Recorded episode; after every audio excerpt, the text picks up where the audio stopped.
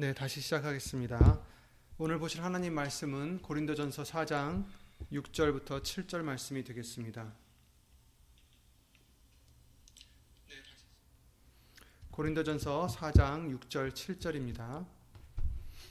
음, 다 함께 예수 이름으로 읽겠습니다. 고린도전서 4장 6절 7절 신약성경 267페이지에 있는 고린도전서 4장 6절 7절입니다. 형제들아 내가 너희를 위하여 이 일에 나와 아볼로를 가지고 본을 보였으니 이는 너희로 하여금 기록한 말씀 밖에 넘어가지 말라 한 것을 우리에게서 배워 서로 대적하여 교만한 마음을 먹지 말게 하려 함이라. 누가 너를 구별하였느뇨? 내게 있는 것 중에 받지 아니한 것이 무엇이뇨? 네가 받았은즉 어찌하여 받지 아니한 것 같이 자랑하느뇨? 네. 말씀과 예배를 위해 다 함께 주 예수 그리스도 이름으로 기도를 드리시겠습니다. 은혜와 사랑으로 우리를 진리 가운데로 인도하시는 예수 이름 오신 전지전능하신 하나님 아, 먼저 예수 이름을 힘입어 우리들의 죄를 씻어달라 말씀으로 우리를 깨끗게 해달라 예수 이름으로 나왔사오니 우리들의 죄를 용서해 주시고 은혜 보좌 앞에 나아가는데 부족함이 없도록 예수 이름으로 도와주시옵소서. 예수님 항상 말씀을 통하여 우리에게 경외함을 배우게 해 주시옵고 겸손한 마음으로 예수님을 섬기는 우리가 될 수 있도록 예수 이름으로 항상 지켜 주시옵소서. 항상 우리 믿음을 지켜 주시옵소서. 항상 우리 마음과 생각을 예수 이름으로 지켜 주시옵소서. 사람의 말 되지 않도록 예수님 성령님께서 입술을 비롯해 모든 것을 우리의 모든 것을 예수 이름으로 주관해 주실 것 다시 한번 간, 간절히 간구드리며 모든 기도 주 예수 그리스도 이름으로 기도를 드리옵나이다. 아멘. 아멘. 주일 예배 말씀을 통해서 아, 우리는 서로 차별하거나 서로를 판단해서는 안 되는 것을 아, 예수 이름으로 다시 한번 알려주셨습니다.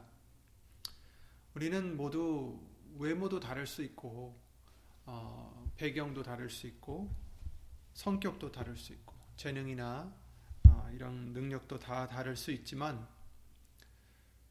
우리 모두는 어떻게 생겼든 어떤 능력을 가졌든 어떤 재능을 가졌든 어떠한 배경에 있든 다 예수님 앞에 죄인들이요 그 어느 누구도 다른 사람을 차별할 수 있는 권리가 없는 자들입니다. 자신을 높여서 남을 깎아내리는 그런 모습이 예수님 앞에서 어떻게 보일까? 우리는 생각해야 합니다.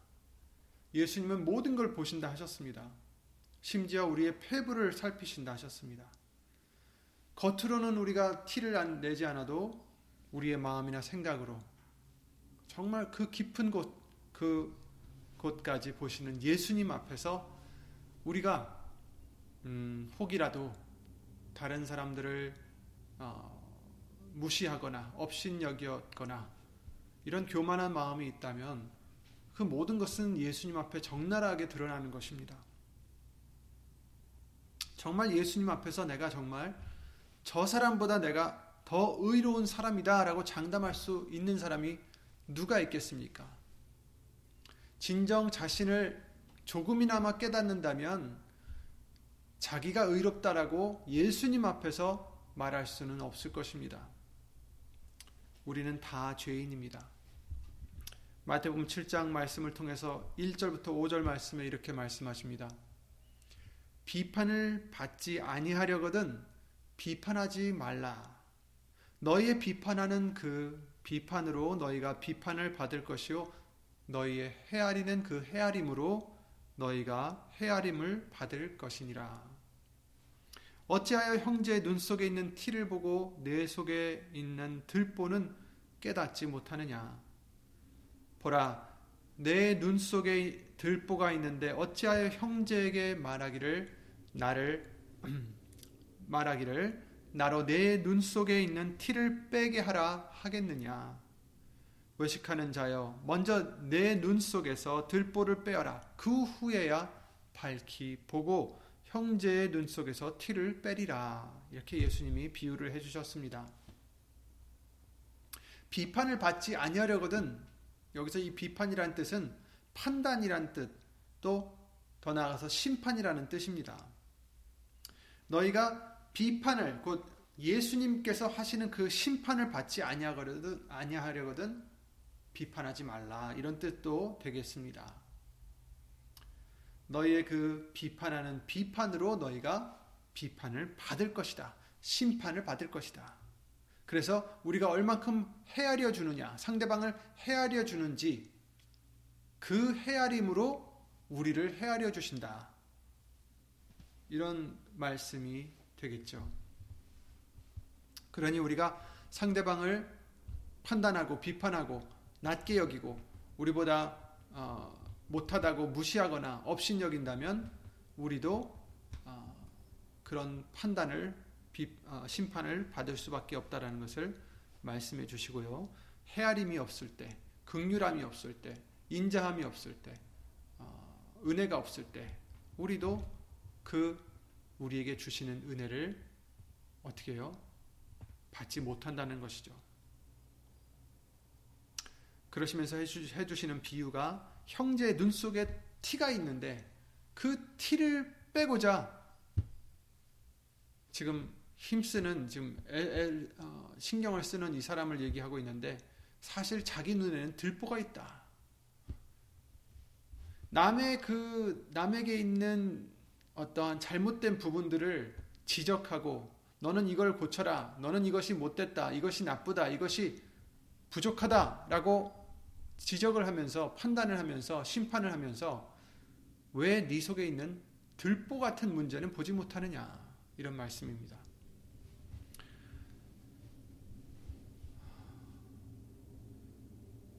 그 들보를 내 눈에서 빼어야 밝히 보고 상대방에 있는 티끌을 빼어줄 수 있지 않겠느냐 이렇게 말씀을 해주시고 있는데 밝히 보고 즉 우리는 우리의 죄 때문에 밝히 보지 못하는 자다라는 뜻이 또한 되겠습니다.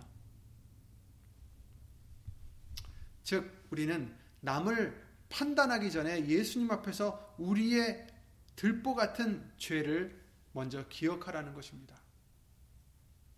예수님 앞에서 그 들보 같은 죄를 예수 이름으로 회개하고 난 후에야 밝히 볼 수 있다. 상대방에, 상대방에게 있는 죄를 밝히 볼 수 있다라는 뜻이 아니라 그제서야 아 내가 큰 죄인이었구나. 저 사람의 죄보다 내 죄가 더 컸었구나. 예수님 앞에 정말 할 말이 없는 죄송스러운 정말 그러한 겸손한 마음으로 될 것임을 어, 말씀해 주시고 있는 거죠. 우리가 겉으로든 속으로든 남을 비판하고 판단하고 무시하거나 업신여기는 것은 교만입니다. 교만하기 때문에 우리가 판단하는 거고 판단하는 것 때문에 우리가 교만한 것입니다. 심판하실 권리는 오직 예수를 모신 하나님밖에 안 계십니다. 온전히 의로우시기 때문이에요. 죄가 없으시기 때문입니다. 디모데후서 4장 8절 말씀에 알려주셨듯이 우리 예수님은 의로운 재판장이다 이렇게 말씀하셨어요. 모든 심판을 아들에게 맡겼다라고도 우리에게 알려주셨습니다. 곧 예수님께 맡겼다는 거죠. 심판하실 분은 예수님이십니다. 우리가 심판자가 아니다라고 성경은 말씀해 주셨어요. 우리는 법을 순종하는 자가 될 뿐, 법을 내리는 자가 될 수는 없다라는 것이죠.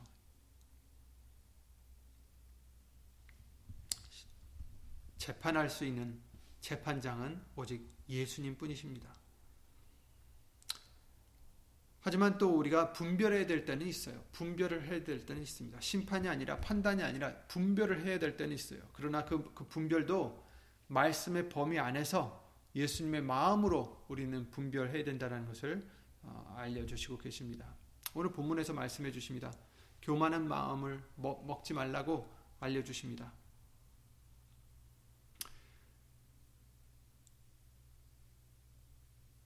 형제들아 내가 너희를 위하여 이 일에 나와 아볼로를 가지고 본을 보였으니 본을 보였다. 이는 너희로 하여금 기록한 말씀밖에 넘어가지 말라 한 것을 우리에게서 배워 서로 대적하여 교만한 마음을 먹지 말게 하려 함이라.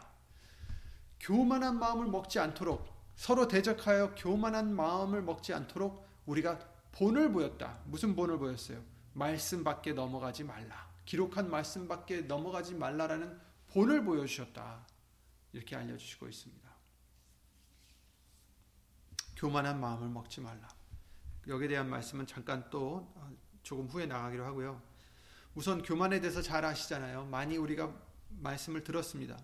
잠언서 16장 18절 말씀을 통해서 교만은 패망의 선봉이다. 그렇죠? 교만이 있으면 교만이 따르면 패망이 따르게 돼 있다. 그 후를 반드시 교만은 패망이 따른다라는 겁니다. 거만한 마음은 넘어짐의 앞잡이니라. 겸손한 자와 함께하여 마음을 낮추는 것이 교만한 자와 함께하여 탈취물을 나누는 것보다 나으니라. 어떤 이득을 취하기보다 교만한 마음, 마음을 가진 자들과 함께하여서 이득을 취하는 것보다는 차라리 그런 이득을 취하지 않더라도 겸손한 자와 함께하여 마음을 낮추는 것이 더 낫다, 더 좋다 이렇게 말씀해 주시고 있습니다. 그렇습니다. 이 세상에 그 어떤 것을 우리가 얻을 수 있다 해도 교만해지면 하나님이 대적이 되십니다. 그러므로 우리는 낮추는 자가 되는 것이 겸손한 자가 되는 것이 훨씬 더 좋은 것입니다. 잠언서 11장 2절 말씀에 교만이 오면 욕도 오거니와 겸손한 자에게는 지혜가 있다 이렇게 말씀해 주십니다. 여기서 이 욕이라는 것은 어, 교만이 오면 욕도 온다. 어떻게 보면 어, 욕을 먹는다라는 뜻이죠. 즉 수치를 당한다라는 뜻입니다. 교만이 오면 반드시 수치를 당하게 돼 있다. 패망의 선봉이다라고 하신 말씀과 같이 잠언서 11장 2절에도 같은 말씀을 해 주십니다. 그리고 하나님은 교만한 자를 싫어하신다라고 분명히 우리에게 여러 번 말씀해 주셨습니다. 베드로전서 5장 5절에 하나님이 교만한 자를 대적하시고 겸손한 자들에게는 은혜를 주시니라. 그렇죠? 교만한 자를 대적하신다. 하나님의 대적이 되기를 누가 원하겠습니까? 어떤 그리스도를 믿는 예수님을 믿는 사람이 하나님과 대적되는 것을 원하겠어요. 하지만 우리가 교만해질 때 우리는 하나님의 대적이 된다는 것입니다. 잠언서 16장 5절에 물은 마음이 교만한 자를 여호와께서 미워하시나니 피차 손을 잡을지라도 벌을 면치 못하리라. 이렇게 말씀하셨어요. 하나님은 교만한 자를 싫어하십니다. 교만을 미워하십니다. 교만한 눈을 가장 싫어하시는 것 중에 하나라고 말씀하셨습니다.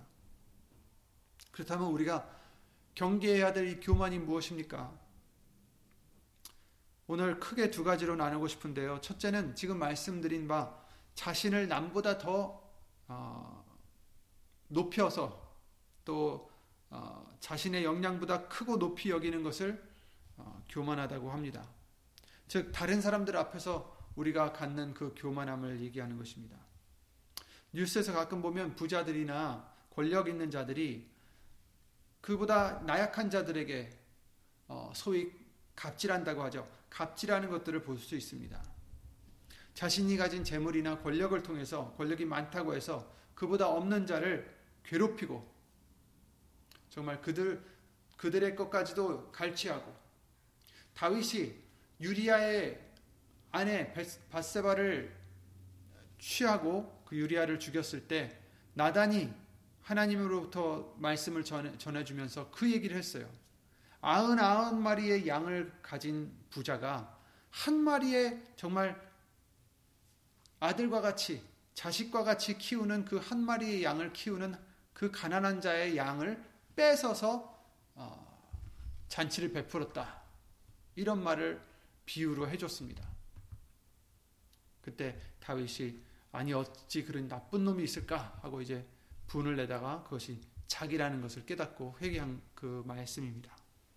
그 말씀과 같이 정말 99마리의 양을 가진 이 부자나 권력자들이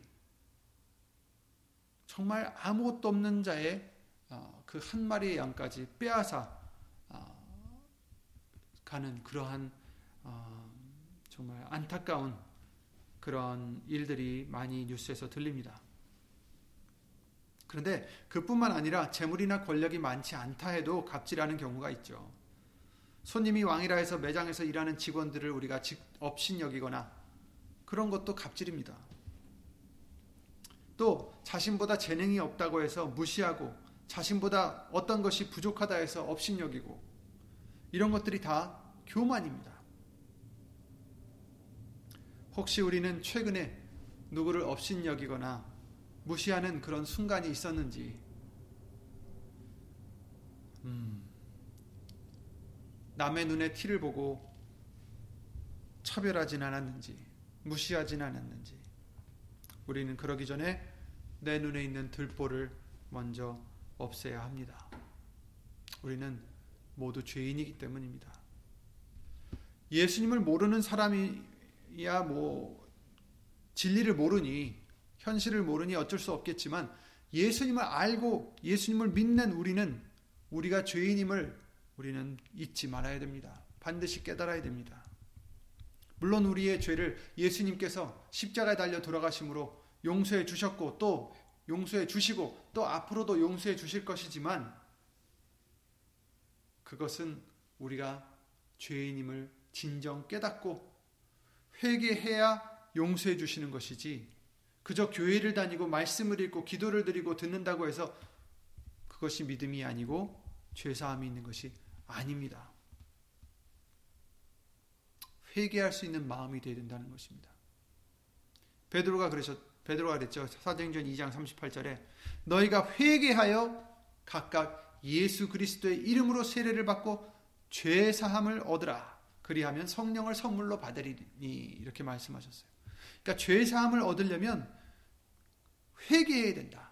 예수의 이름으로 우리는 회개를 해야 된다. 세례를 받아야 된다. 이제 물로 하는 세례, 세례가 아닌 것을 우리에게 항상 알려주셨습니다.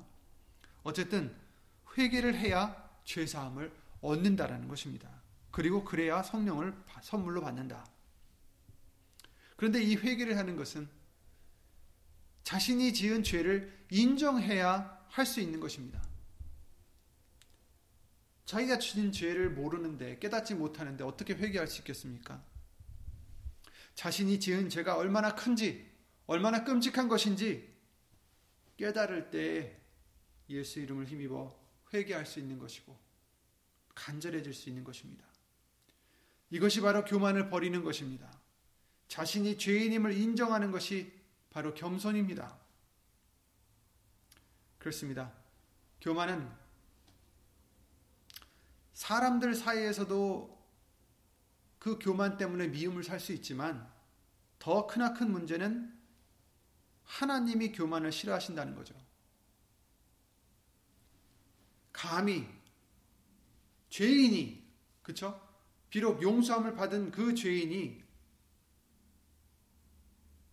다른 사람을 용서하지 않는다면 하나님도 용서하시지 않으시겠다 하셨어요. 그 왕과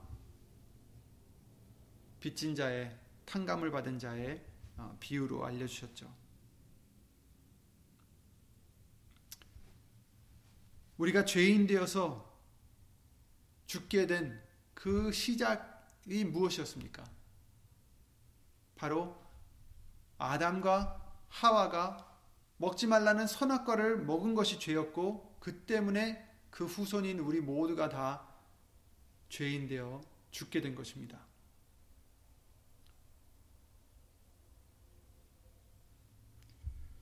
이것이 두 번째로 구분하고자 하는 교만입니다. 첫째는 사람들 앞에서 갖고 있는 교만이었다면 이것이야말로 문제되는 교만입니다.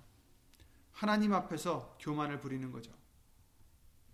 어찌 감히 누가 하나님 앞에서 교만을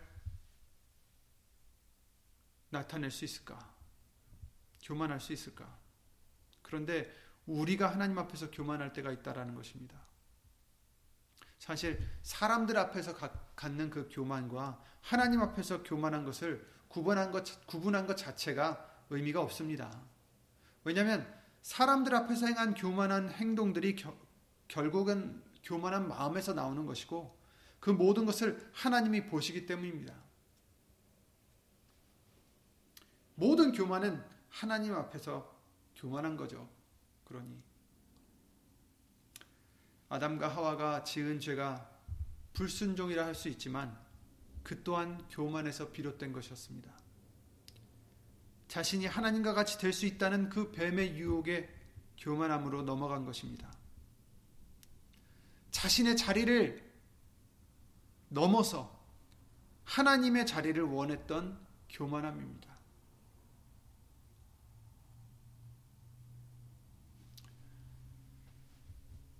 불순종의 죄, 결국은 교만의 죄입니다. 그랬던 우리가 이제 말씀을 통해서 예수님을 알아가고 우리 자신을 알아가고 있습니다. 우리 예수님은 온전히 의로우시고 은혜로우시고 가장 자비하시고 극률이 여기시는 분이시라는 것을 야고보서 5장 11절 말씀을 통해서 또 다른 말씀들을 통해서 알게 해 주셨습니다.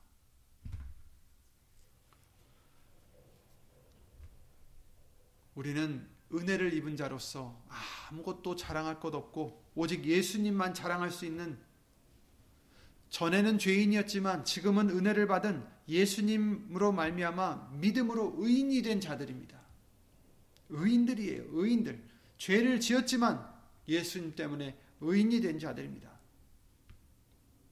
그러나 예수님을 떠나서는 다시 죄인이 될 수밖에 없는 자들로서 그렇죠? 예수님 떠나면 우린 또 죄인이 돼요. 왜? 예수님 때문에 우리의 죄가 사함을 받는 것이지. 예수님을 믿었다가도 떠나면 결국은 또 죄인이 되는 것입니다. 오히려 더 큰 죄를 짓는 것이다라고 말씀해 주셨어요. 예수님을 버렸기 때문에.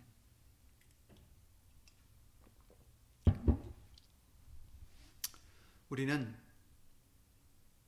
우리의 자리는 그저 은혜를 입은 하나님의 종입니다. 하나님의 종입니다. 우리의 자리는 하나님을 섬기는 종입니다. 우리를 자녀라 불러주십니다. 우리는 하나님의 자녀로서 긍지를 갖되 그러나 모든 것을 예수님의 은혜로 돌려야 하는 예수 그리스도의 종이 되는 것입니다. 이것이 우리의 자리입니다. 고린도전서 4장 1절에 사도 바울이 그렇게 말합니다. 사람이 마땅히 우리를 그리스도의 일꾼이요 하나님의 비밀을 맡은 자로 여길지어다. 여기서 일꾼이라는 것은 종을 뜻합니다. 사람이 마땅히 우리를 그리스도의 일꾼이요 하나님의 비밀을 맡은 자로 여길지어다. 우리를 그리스도의 종이다. 우리를 그리스도의 종으로 여길지어다. 그래서 로마서 12장 3절에 내게 주신 은혜로 말미암아 너희 중 각 사람에게 말하노니 마땅히 생각할 그 이상의 생각을 품지 말고 오직 하나님께서 각 사람에게 나눠주신 믿음의 분량대로 지혜롭게 생각하라 이런 말씀을 해주셨어요. 로마서 12장 3절입니다. 너희 중 각 사람에게 내게 주신 은혜로 말미암아 말하노니 마땅히 생각할 그 이상의 생각을 품지 말라. 여기서 이제 마땅히 생각할 그 이상의 생각을 말씀하실 땐 무슨 말이냐면 너희에 대하여라는 뜻이 사실은 전제가 됩니다. 원본을 보면. 그러니까 여기서 말하는 것은 너희를 대하여 마땅히 생각할 그 이상의 생각을 품지 말라. 과대평가하지 말라라는 거예요, 자신을. 너희를 과대평가하지 말라. 마땅히 생각할 그 이상의 생각을 하지 말라. 오직 하나님께서 각 사람에게 나눠주신 믿음의 분량대로 지혜롭게 생각하라. 그리고 16절에 이렇게 말씀하십니다. 서로 마음을 같이 하며 높은 데 마음을 두지 말고 도리어 낮은 데 처하며 스스로 지혜 있는 채 말라. 이렇게 말씀하셨어요. 교만하지 말라는 것입니다. 스스로 지혜 있는 체 하지 말라. 너무 자기를 과대평가하지 말라. 너무 그 이상의 생각을 하지 말라. 마땅히 생각할 그 정도만 생각하라. 우리는 누굽니까? 예수 그리스도의 종입니다. 이것이 우리의 자리입니다. 오늘 본문의 말씀을 다시 돌아가 보겠습니다. 내가 나와 아볼로를 가지고 그죠? 여기서 내가 너희를 위하여 이 일에 나와 아볼로를 가지고 본을 보였으니라고 사도 바울이 지금 얘기하고 있습니다. 이는 어떤 본을 보였느냐? 너희로 하여금 말씀 밖에 그죠? 기록한 말씀 밖에 넘어가지 말라 한 것을 우리에게서 배워 서로 대적하여 교만한 마음을 먹지 말게 하려 함이라. 그러니까 말씀 밖에 넘어가지 말라라는 그 본을 보인 이유가 무엇이에요? 교만하지 않게 하려고. 교만한 마음을 먹지 않게 하려고. 즉, 이 뜻은 거꾸로 얘기하면 교만한 마음을 먹는 것은 무엇입니까? 바로 말씀 밖에 넘어가는 것이 교만합니다라는 것입니다. 사람들 앞에서 이 사람보다 내가 더 낫다. 물론 그런 교만이 여기에도 속하죠. 하지만 우리가 알아야 될 것은 진정한 교만, 근데 왜냐하면 이런 교만은 우리가 교만으로 생각지 못할 때가 있기 때문에 우리는 이것을 다시 한번 생각해 봐야 된다는 거예요. 그저 남 앞에서 과시하는 것만 교만으로 생각하지 이거를 생각지 못할 때가 있어요. 우리가 예수님의 말씀을 받고 말씀을 듣고 말씀을 믿고 그대로 아멘하여 행해야 되는데 순종해야 되는데 그러지 못하고 아 그래도 뭐 지금이 무슨 어? 느 시대인데 이, 이 말씀을 그냥 그대로 어떻게 할 수 있을까? 근데 사실 예수님의 말씀은 시대에 관여를 받지 않습니다. 예수님의 말씀은 우리가 진정 그 말씀의 뜻을 깨닫는다면 예수님의 하나님의 그 뜻, 이 말씀 안에 있는 뜻은 전에도 그랬고 지금도 그랬고 미래에도 똑같이 동일하다, 동일하다는 말씀을 우리에게 여러 번 알려주셨습니다. 하나님의 말씀은 살아있고 운동력 있는 말씀이시라서 절대로 어떤 시대를 타는 것도 아니고 우리가 벗어날 수 있는 것도 아닙니다. 기록한 말씀밖에 넘어가는 것이 교만한 마음입니다. 그래서 우리에게 잘 아는 그 말씀과 같이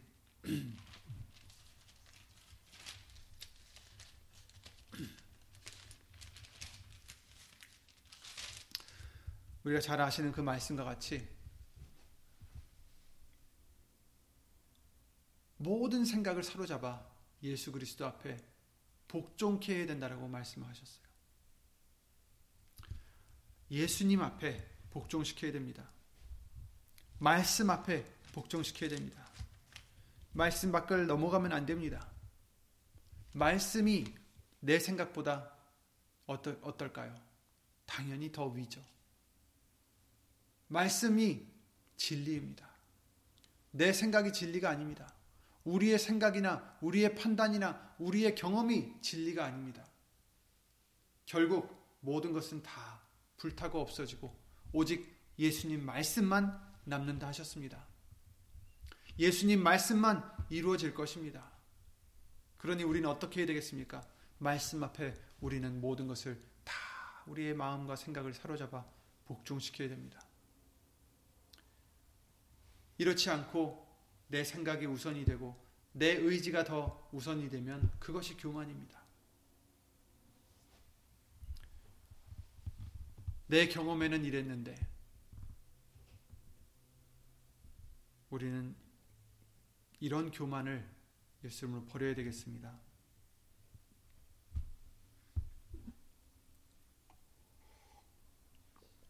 여러분, 우리는 그다지 똑똑하지 못합니다. 지혜롭지 못합니다. 많이 알지 못합니다. 그런데 우리 인간은 자신이 많이 아는 것처럼 착각하고 살아갈 때가 많이 있습니다.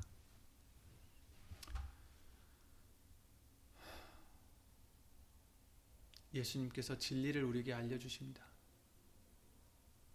낮아질수록 높아집니다.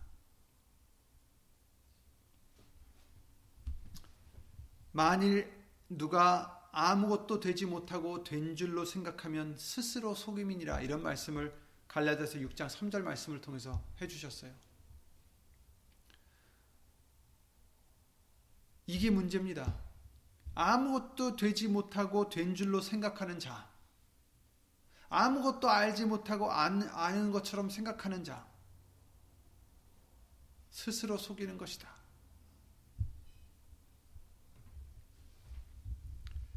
우리는 예수님 밖에서는 아무것도 할 수 없는 그런 가지들밖에 안 됩니다.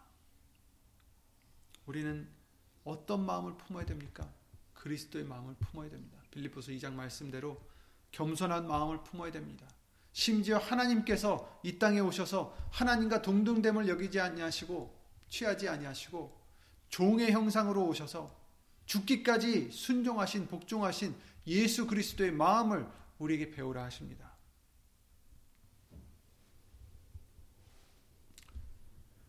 기록한 말씀 밖에 넘어가지 말라. 이것이 교만을 먹지 않는 방법이다라고 알려주십니다. 출국기 19장 12절에 그 우리의 비유로 알려주셨죠. 3일에 하나님께 나올 때 어떻게 하라고 하셨어요? 몇 가지를 알려주셨는데 또 이 출국기 19장 12절 말씀을 통해서 지경을 정하라고 알려주셨어요. 너희는 백성을 위하여 서로 아, 사면으로 지경을 정하고 이르기를 너희는 삼가 산에 오르거나 그 지경을 범하지 말지니 산을 범하는 자는 정령 죽임을 당할 것이라 이런 말씀을 해주셨어요. 이제 비유를 해주신 말씀이지만 우리에게 이 말씀을 통해서 알려주신 것이 우리는 말씀의 지경을 세워주신 거예요. 진리로서 우리의 지경을 정해주신 것입니다. 그런데 이 말씀을 그 지경을 넘어가면 죽을 수밖에 없다는 것입니다. 오늘 본문의 말씀을 통해서도 본을 보여준 이유가 본을 보여준 것이 무엇입니까? 너희로 하여금 거룩한 말씀에 말씀 밖에 넘어가지 말라 한 이것을 우리에게서 배워 교만한 마음을 품지 않게 위함이다라고 알려주셨습니다. 지경을 범하는 자는 정령 죽임을 당합니다. 그때에는 그 지경을 어떻게 정해진 지경을 넘어서 산으로 침범하면 죽음을 당했지만 지금은 그게 아니라 말씀을 벗어날 때 말씀 밖으로 넘어갈 때 죽을 수밖에 없는 것입니다. 그러니 우리는 어떤 겸손한 마음을 가져야 되겠습니까? 하나님 앞에 겸손한 마음을 가져야 됩니다. 말씀 앞에 겸손한 마음을 가져야 됩니다. 말씀 앞에 우리의 모든 것을 조아려야 됩니다. 이것이 우리의 자리요, 이것이 우리에겐 생명이고 평안입니다. 하나님을 경외하는 것이 없는 것이 너에게는 악이요 고통이라라고 에르미야 2장 19절 말씀을 통해서 알려주셨죠. 너 나를 버린 것과 나를 경외함이 너에게 없는 것이 바로 악이요 고통이다라고 알려주셨어요. 경외하는 것, 두려워하는 것, 말씀 앞에서 두려운 마음으로 경외하는 것, 예수 이름을 경외하는 것이 완전한 지혜라고 우리에게도 알려주셨듯이 우리는 경외하는 그 마음이 필요합니다. 겸손한 마음이 필요합니다. 모든 것을 다 내려놓고 머리를 조아리는 그 겸, 겸손함이 우리에게 필요합니다. 세상에서는 낮아질수록 사람들이 무시하고 핍박할 수 있겠지만 그러나 하나님에겐 다릅니다. 우리가 낮아질수록 하나님은 우리를 높여 주십니다. 베드로전서 5장 6절에 그러므로 하나님의 능하신 손 아래서 겸손하라. 때가 되면 너희를 높이시리라. 이렇게 말씀하셨어요. 겸손할수록 좋은 것입니다. 예수님 앞에서. 하나님의 능하신 손 아래에서 겸손하라. 낮아지면 낮아질수록 우리를 높여 주실 것입니다. 야고보서 4장 10절에도 똑같이 말씀하셨습니다. 주 앞에서 주 앞에서 낮추라. 말씀 앞에서 낮추라. 하나님 앞에서 낮추라. 예수님 앞에서 낮추라. 겸손하라. 그리하면 주께서 너희를 높이시리라. 아멘. 겸손할수록 예수님께서 우리를 은혜로 베풀어 주십니다. 교만한 자는 대적하시되 겸손한 자에게는 은혜를 베푸신다라고 알려주셨어요. 잠언서 15장 33절에 여호와를 경외하는 것은 여호와를 경외하는 것, 두려워하는 것, 두려워한다는 것은 바로 아까 말씀드린 대로 겸손한 마음을 갖고 있기 때문에 두려워하는 것입니다. 정말 무서워서 두려워한다는 게 아니라 하나님을 경외하는 것. 내 자신이 낮아졌을 때, 정말 나는 죄인이라는 것을 깨달았을 때, 그래서 예수님의 그리스도의 속죄함이 필요하다는 것을 깨달았을 때, 예수님 외에 우리에게 소망이 없다는 것을 깨달았을 때, 예수님만이 나의 기쁨이요, 생명이요, 소망이라는 것을 깨달을 때, 비로소 그것이 겸손이 되는 것입니다. 겸손한 마음을 갖게 되는 것입니다. 이렇게 여호와를 경외하는 것은 지혜의 훈계라, 겸손은 존귀의 앞잡이니라 이렇게 말씀하셨어요. 겸손이 가, 면 존귀가 따른다라는 뜻이죠. 아까 반대로 교, 교만함이 가면 패망이 따른다라고 말씀하셨어요. 겸손은 존귀의 앞잡이니라. 아멘. 그러므로 우리는 겸손해져야 되겠습니다. 어떻게? 말씀 밖에 넘어가지 않도록 하는 것이 겸손입니다. 말씀 앞에서 순종하는 것이 겸손입니다. 말씀 앞에서 내 자신을 낮추는 것이 겸손이다라고 성경을 통해서 우리에게 항상 예수 이름으로 알려주셨습니다. 세상에서는 그런 자들을 무시할 수 있습니다. 세상에서는 그런 자를 미워할 수 있습니다. 왜? 우리는 예수님께 속한 자들이기 때문이죠. 그러므로 하나님의 능하신 손 아래서 겸손하라 이렇게 말씀하신 것입니다. 우리는 세상의 손아귀에 있는 자들이 아닙니다. 하나님의 손 아래에 있는 자들입니다. 하나님의 능하신 손 아래에 있는 자들입니다. 그러니 세상이 어떻게 생각하든 두려워하지 마시고 세상이 우리를 무시하든 우리를 업신여기든 그것을 두려워하지 마시고 예수님 말씀 안에서 예수님의 손 안에서 손 아래에서 우리 자신을 말씀 앞에 낮추고 겸손해지는 저와 여러분들이 되셔서 때가 될 때에 우리를 높여주시는 그 은혜를 다 얻을 수 있는 정말 진정한 축복을 받는 저와 여러분들이 되시기를 예수 이름으로 기도를 드립니다. 말씀대로 우리가 사람들을 차별하는 이유 이것은 교만입니다. 이 교만을 버리고 더욱더 다른 사람 앞에서도 겸손해야 되겠지만 그러나 근본의 마음이 겸손해져야 됩니다. 곧 아무리 사람 앞에 겸손한 마음을 품어도 그것이 진정 겸손함이 되지 않을 수도 있어요. 정말 예수님을 안 믿는 사람들이 정말 겸손해 보이고 겸손한 사람들이 많이 있어요. 하지만 그것이 겸손이 아닙니다, 여러분. 사람들은 그들에게 겸손하다라고 말씀 말할 수 있겠죠. 칭찬할 수 있을 것입니다. 정말 저렇게 겸손한 사람이 있을까? 그런데 여러분 말씀 앞에 하나님 앞에 겸손하지 않으면 다 가짜입니다. 다 헛것입니다. 그것은 교만입니다. 왜? 사람 앞에서 겸손해도 그게 진정한 겸손이 아니에요. 하나님 앞에 우리는 겸손해야 됩니다. 말씀 앞에 우리는 겸손해야 됩니다. 그렇죠. 예수 이름으로 말씀 앞에 겸손한 진정 예수님이 기뻐 받으시는 은혜를 베푸시는 그러한 저와 여러분들이 되시기 바랍니다. 예수 이름으로 기도드리고 주기도를 마치겠습니다. 주 예수 그리스도 이름으로 신 전지전능하신 하나님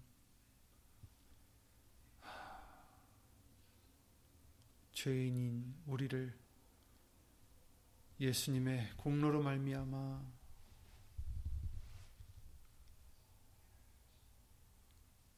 주 예수 그리스도 이름으로 용서해 주시고 죄 사함을 얻게 해 주심을 예수 이름으로 감사를 드립니다.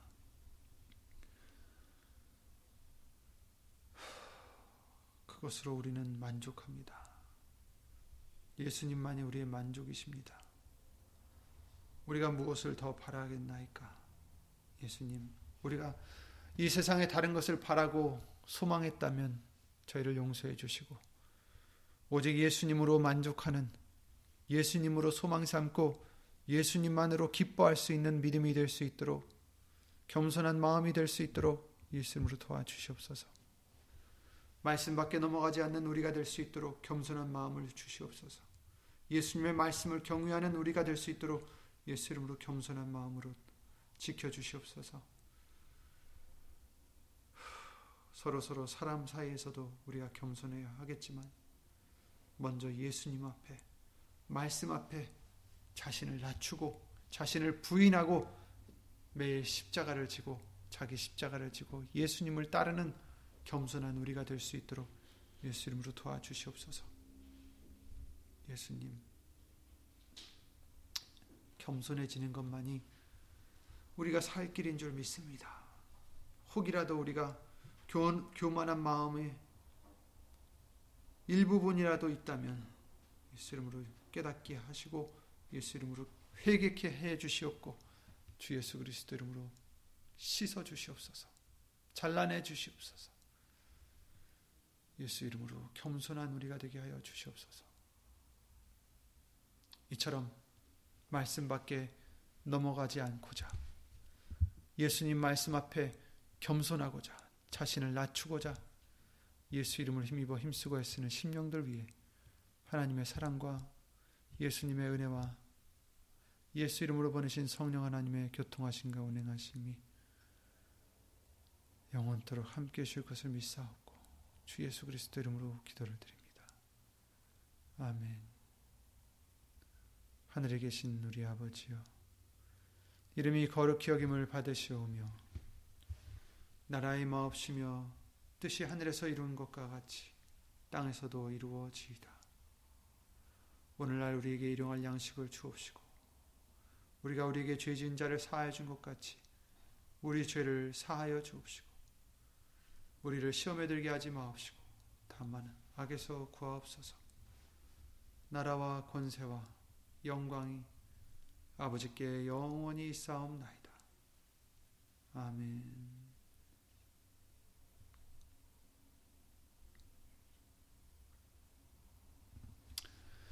모두들 예수 이름으로 건강하시고 예수 이름으로 평안하시고 아, 또 금요 예배 때 다시 한번 뵙기로 하고요. 주 예수 그리스도 이름으로 평안하시기 바랍니다.